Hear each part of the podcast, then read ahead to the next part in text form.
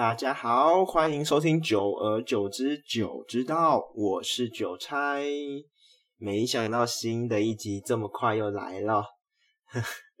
希望我们可以一直保持着这个更新的频率，持续跟大家分享各种币圈有趣、好玩，而且又可以呃增加自己认知的一些新知识哦。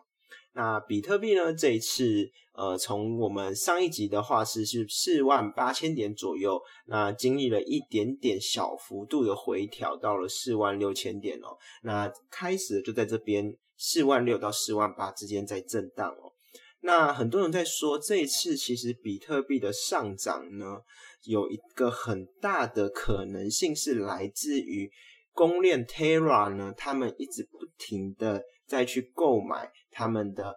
呃购买比特币来当做他们的储备资产哦。那他们为什么要这样做呢？的一个很重要的核心点在于说，呃，Terra 上面有一个代币叫做 UST 的算法稳定币。那它原本是借由燃烧 Luna 来维持呢它跟一美金之间的呃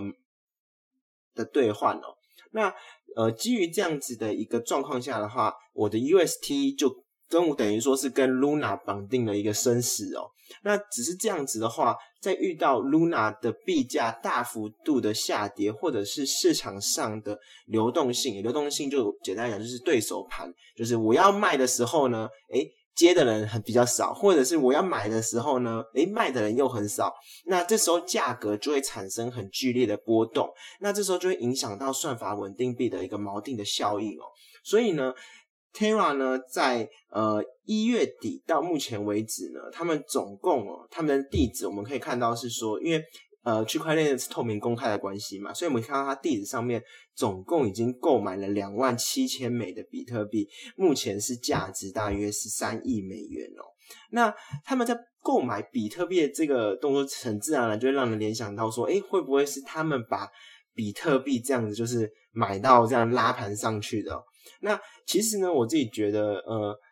把比特币当做一个算法稳定币的一个储备的资产，其实我觉得就像是我们现在的呃国家，我们呢是用最早一开始是用美金嘛，哎，不，不好讲错，最早一开始是用黄金，黄金当做我们能发行货币的一个条件，叫金本位嘛，然后再到于现在呢，就是像呃。台湾来讲的话，也是在美国储备了非常大量的外汇存底，那在那边升，在那边支息，然后来抑制呢那个台币跟美元的汇率。所以呢，以这样子的一个想法下，哎，以前是黄金，再来是美元，那未来有没有可有没有可能，呃，新形态的货币就是以比特币当做一个资产的储备哦？来，当前用比特币本位来发行他们所谓的美呃算法稳定币，这其实是我觉得会比就是呃我这样看到 UST 是呃跟原本是跟 Luna 去做一个燃烧机制的绑定，但我觉得未来如果可以看到是用比特币去做绑定，然后来产生的一个就是算法稳定币，感觉应该会算是嗯更有更有一点这种区块链那种比特币信仰的那种精神在里面哦。那回过头来讲，就是为什么有 USDT 之后还要有所谓的算法稳定币哦？那因为 USDT 有很多就是呃为人诟病的一些呃算是一些八卦或者是算是一些黑历史啦。那不外乎就是呢呃有人会说啊 USDT 呢它的储备的资产并没有那么的多。或者是说，原本他原本是要说，我发行一美元的 USDT 就要存一美元进他们的账户里面去，以确保用户可以一比一的兑换嘛。那就有人爆黑料说来说，哎，其实他不是全部都用一美元做担保，他有一些呢，可能是用哦用加密货币，或者呢是用其他的债券，或者是。呃，有价商品去做担保类型的，并不是完全都是一美元来做，就是抵押的。那大家知道说，就是呃，担保品跟真正是一美元其实是有差别的。因为今天如果市场上出现大额挤兑的时候，它会有流动性的问题。那也就是说，哎，今天我这个债券可能就价值是一百万美金啊，但是我今天拿去市场上去发去贩售的时候，诶，可能大家现在都比较想持有现金，不想持有债券。那这个时候呢，它的价值就不会可以到一百美金了。可能有人说，哦，你这么急着要卖，那我就用九十八美金跟你收，类似这样子的概念。所以其实。不是完全的是存入一比一的稳定币，那一比一的美金去兑换它的稳定币，其实这是有隐忧存在着的。那如果说今天 USDT 真的不幸暴雷的话，会发生什么样子的事情呢？最有可能发生的事情，其实我觉得应该要一点点的高兴。那这个高兴的点，我觉得是来自于说，今天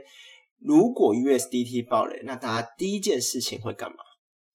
第一件事情就是，哇靠！我一定要直接全部换成比特币或是以太币嘛，因为 USDT 爆雷代表它的价值会下降，它就不再跟美金是一比一绑定了。但是我今天换成比特币或者是以太币，它永远都是一比一的价值在那边，一比特币永远等于一比特币，一以太币永远等于一以太币。所以如果今天市场上，真的发生了 USDT 的暴雷的话，我反而觉得说，比特币或者是以太币这种币种啊，它反而就是有可能会去上涨。这就很像是说，就是啊，今天大家呃都都都持有着一个那个 U USDT，然后发现啊，它突然开始开始不再是一比一美金绑定的时候，你当然就会自动想把这个东西烫手山芋，赶快把它换成其他的嘛。那当然也是市场上也是有其他的稳定币，类似 USDC。BUSD 之类的，我觉得其实 USDT 它暴雷的这个影响性啊，并不会像是呃更早之前可能一两年前币圈对 USDT 的依赖度很大的时候来讲那么的严那么的严重哦。好，那第二件事情的话呢，我们是有看到是说呃 DeFi 上面史上最大一个车窃案哦。那这个是来自于 AC Infinity 的策略，就是 r o n i 它上面呢遭害了六点二亿美金哦。那 r o n i 呢是呃 Layer Two 的以太坊的一个侧链啦。那其实呢侧链我一直觉得它有一直有几个非常呃严重可能的安全问题，就是我们常常会笑，你可会笑 BNB 是机房链。为什么？因为它主要是由几个比较大的节点去运行它上面所有的计算，也就类似于 AC Infinity 的在以太坊后面挂这个侧链 n o n i 一样。n o n i 呢，它是由九个验证节点所组成的。那它九个验证节点这一次呢，有五个就被害了。那九个里面有五个就超过半数了嘛，所以这五个被害之后呢，他们就去控制了这一整条链上面的资产，并且呢，把上面的以太坊跟 USDC 转走了。那这个金额是非常大的，换算成美金的话，大概是六点二亿美金。所以其实回过头来讲，区块链呢的去中心化的这个共识的话，其实展现的最好的其实是两个。两两条链就分别是比特币跟以太坊哦，因为基于这两条链来讲呢，它们的节点呢是非常分散的，它们不会有像这种个位数形式的节点。但是如果为了要快的话，一定会去牺牲某方面的安全性。那这个安全性跟快不快，就要让使用者在这当中去做抉择。那以太坊二点零，我个人很看好它的一个原因点，就是因为以太坊已经有足够够多的用户了，所以它的它的用户数够多，代表它的节点够分散。那在节点够分散的这个情况下的话，它就不会出现这种个位数。就算它之后改成了 POS 的形式，我也相信它的安全性应该也还是去还是足够的。那回过头来讲，这次的呃 r o n i 呢被盗了之后，其实它的币价就产生了一个就是瞬间的崩跌。那时候我在看到它的线图，大概就是消息是那个呃官方在他们的 Twitter 上面去公布的，所以其实有的时候我们还是要常常去看一些呃你关心的项目的 Twitter 啊，或者是去常常去 follow 他们的 Discord 群的动态。所以你可以马上看到说，就是在呃。如果你在它上面 Twitter 上面发了这条推文之后呢，他们的币价就产生了一个呃，从二点二八马上跌到了一点六九美元哦，那其实是非常的惨重的一件事情。那其实我们在选择一些就是呃，不管是公链也好，或者是一些 DeFi 的项目也好，我们常常有的时候会为了上面的方便性、它的快捷性，还有就是它的高 APY 年化报酬率也好，我们常常会主要注重这几点。但是如果在我们在币圈，其实如果你看久了，你会发现就是说。不管在币圈也好，在现实世在现实世界中，你传统金融也好，我们存钱或者是存钱就代表说你选择哪条链，或者是你持有哪种币，其实是必须要选择稳定大于它的报酬率的。怎么说呢？以最简单的以太坊上面的一个 DeFi 协议来讲，Curve，Curve 从它出从它创建到现在哦。它还没出现过什么非常重大被害的、被什么影响的一个问题，因为大家都客服其实它就是一个专门让大家兑换稳定币对稳定币的一个平台哦。也就是说，很多大机构呢，他们如果要入场去购买加密货币的话，他们也会借由客服这个平台去兑换他们的稳定币。因为如果当你的量体一大的时候，你没办法在一些比较二线或者是不一一线的。去中心交易平台也好，是很难去兑换那个庞大金额的稳定币，一定会造成所谓的价差，就是呃对手盘不够深，然后会产生的这个滑价的问题。那客服相对来讲就比较没有这个问题，所以它非受到非常多的机构或者是巨金的呃热爱哦。那其实呢，客服到目前为止，它的年化报酬率其实现在看也没有到非常高，其实也没有跟。一般币圈的项目比起来都没有很吸引，都没有到非常吸引人。那为什么还那么多人喜欢使用它，或者是去存它的那个资呃流动性挖矿呢？一个很重要原因点就在于它没有被盗过，它从来没有去让用户去损失它的资产哦。所以其实，在基于这个想法下，其实大家都可以回过头来看嘛，就像是我们一般我们在银行存钱一样。你总不可能把钱存在第一天开的商业银行，在现实世界中我们就不会这样做了。那其实，在加密货币的世界，我们也不能这样做。我们不能只为了看到高的 APY 的年化就冲进去，而忽略了就是它背后所有可能造成的风险。所以，我们要好好的就是时常的守好自己的资产哦。那再来的话呢，是讲到资产这件事情，其实被割的。被割的资产，这种被割的这个动作，我们会想到一个，就是呃，华人圈很有名的一个人，叫什么？叫做大哥嘛。大哥是谁？不是那个妈吉大哥哦，是孙宇晨，孙哥。那孙哥就是一直有人说他大哥大哥嘛，那他其实曾经在 ICO 的那个年代哦，其实他有那个在中国宣布 ICO 禁令之前呢，他有就是割了一波就是币圈的韭菜，这可能是比较。以前的那个事情，但这次呢，孙哥在那个他的 Twitter 上面呢，又发布了一则发推哦，他是说，就是说下个礼拜波场可能会有一件大事情发生。那结果他发了这份推 Twitter 之后，你知道币圈就是一个 formal 情绪非常重的一个地方，就突然呢，不夸张哦，波场 T R 叉就直接拉了一大根上去哦，那。常常虽然会有人说孙哥很会割韭菜，但其实呢，我觉得孙哥算是华人圈里面比较有良心的啦。那为什么会这样讲？因为其实我们往另外一边看嘛，就是叫做那时候跟波场比较齐名的类似 EOS，也就是柚子，我们其实柚子币哦。那柚子跟波场大家可以对比一下涨幅，就至少波场还是有跟在这个那个。呃，比特币这波上到四万这波涨幅的趋势里面，它还是有跟上的。那其实相对来讲，你看柚子就知道，你其实真的只能用惨不忍睹来做一个形容哦。那呃，说到波场，其实大家还会就是听到一个，就是我们常常使用的 USDT 里面有个代币，就是我们要选的是 TRC 二十嘛。那 TRC 二十呢，其实是跟以太坊的 ERC 二十差不多的，哦但是波场为什么它可以那么的，就是手续费那么的低？其实一个很重要的原因点是在于说，PO 呃，他们是使用的是 POS 的验证机制。那 POS 跟 POW 到底是差在哪里哦？那 POS 验证机制其实你就可以把它想象成就是说，哦，呃，就等于说我们架一个伺服器一样。那我们有很多个伺服器，那这些伺服器呢，他们只需要去做一件事情，就是验证交易的钱包的地址跟里面的钱跟你转账金额是不是正确的就好了。那其实我们一般的家用电脑也是可以做到这件事情，每每秒也是可以处理个几千笔的交易是没有问题的。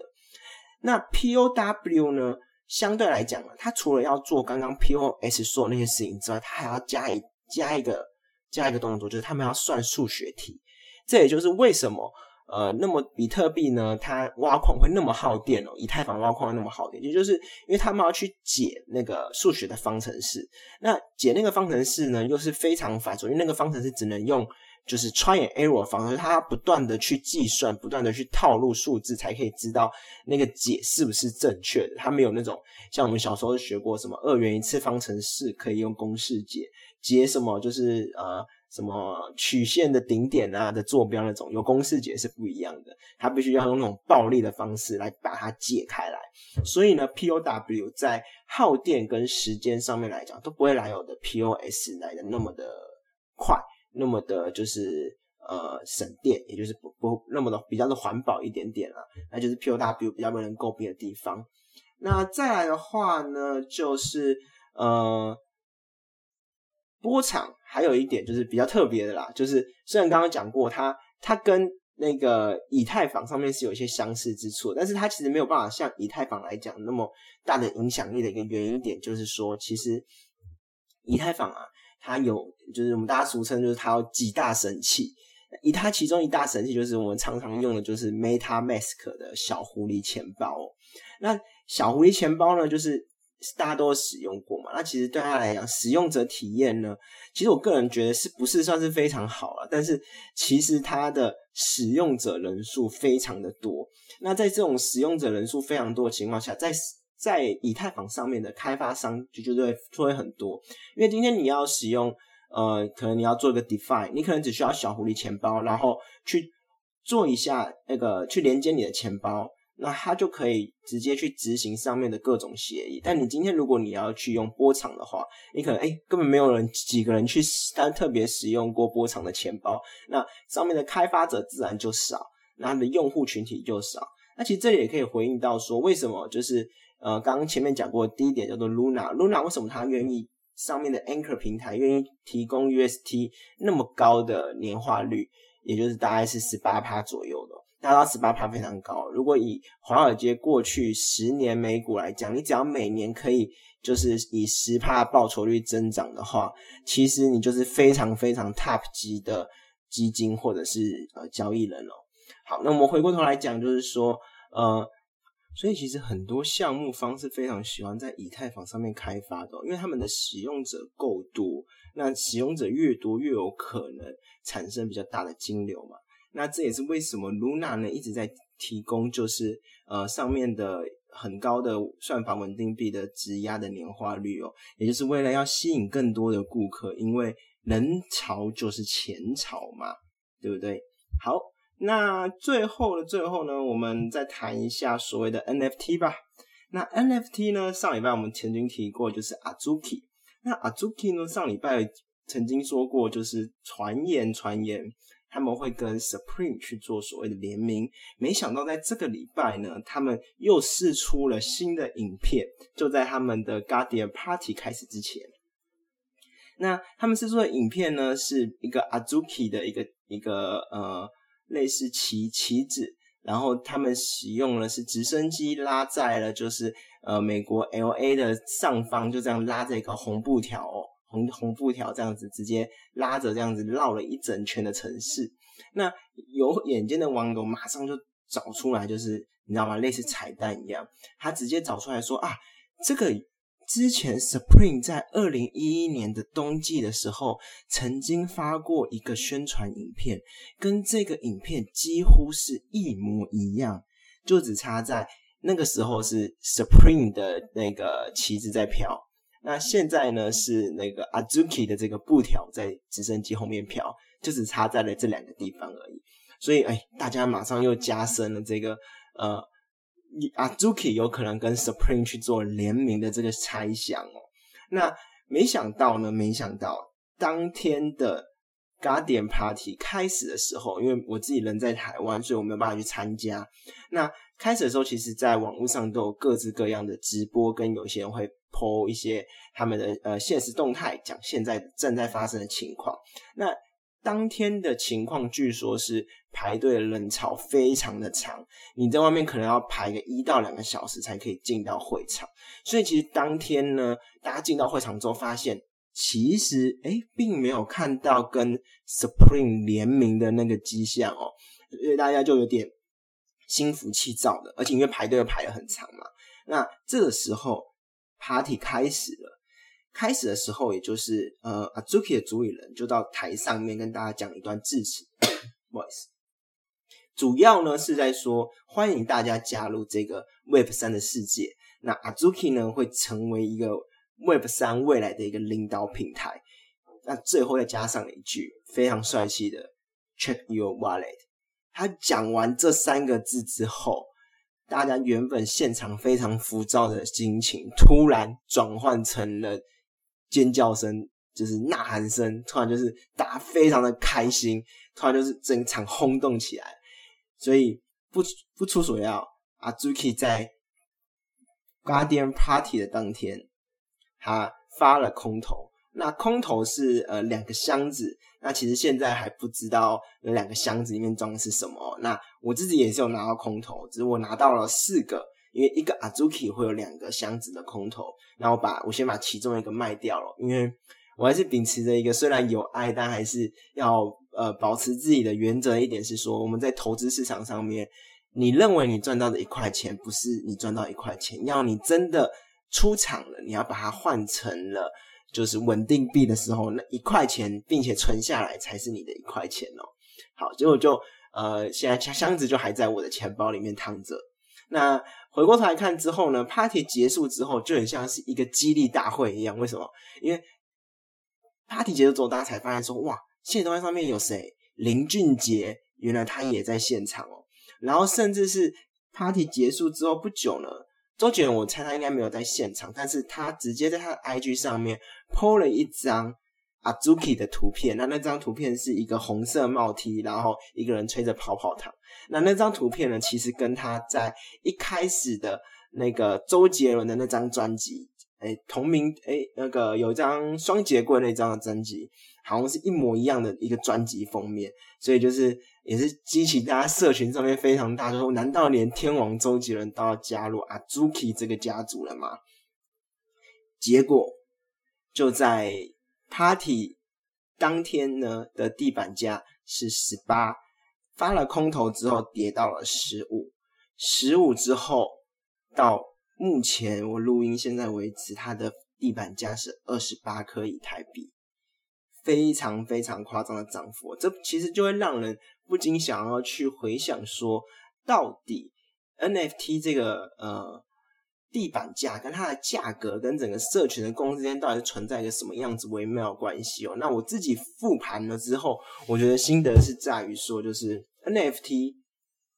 以 Azuki 为例的话，它非常需要一个内在的一个装逼价值，也是怎么讲？就是它会使出各种各样一个扰乱你，让你不知道你这个产品到底，你这个品牌到底会跟谁去做合作，你到底还会放什么样子的大招？也就是你会让人觉得有一种预期的期待心理，说哇，你是不是要干什么大事？那这时候社群就会有一个，你知道，一个呃，先知道消息的人会先拉盘，还不知道消息的人看这个状况，他也会想要冲进去里面。所以啊，Zuki 的价格就从大概是九号宣布 Party 开始，一直不断的、慢慢的就这样子往上涨上去。那发射空头的。当时呢，其实发空头大部分来讲呢，NFT 的币价，呃，NFT 的地板价应该都要是跌的，因为就很类似于我们传统股票的类似，就是呃分红或者是那个呃配息配股的概念，就是它毕竟还是要从它原本的就品牌里，它原本的那个资本额里面，它还是要支出出来嘛。所以正常来讲，如果它空投一个，如果是三个 ETH，它的地板价应该也要跌三个 ETH。哎，在结果在发空投的当时，哎，真的是这个样子，地板价呢，真的就从原本的呃十八接近十九跌到了十五。但没想到社群的共识，也就是说，大家觉得这个东西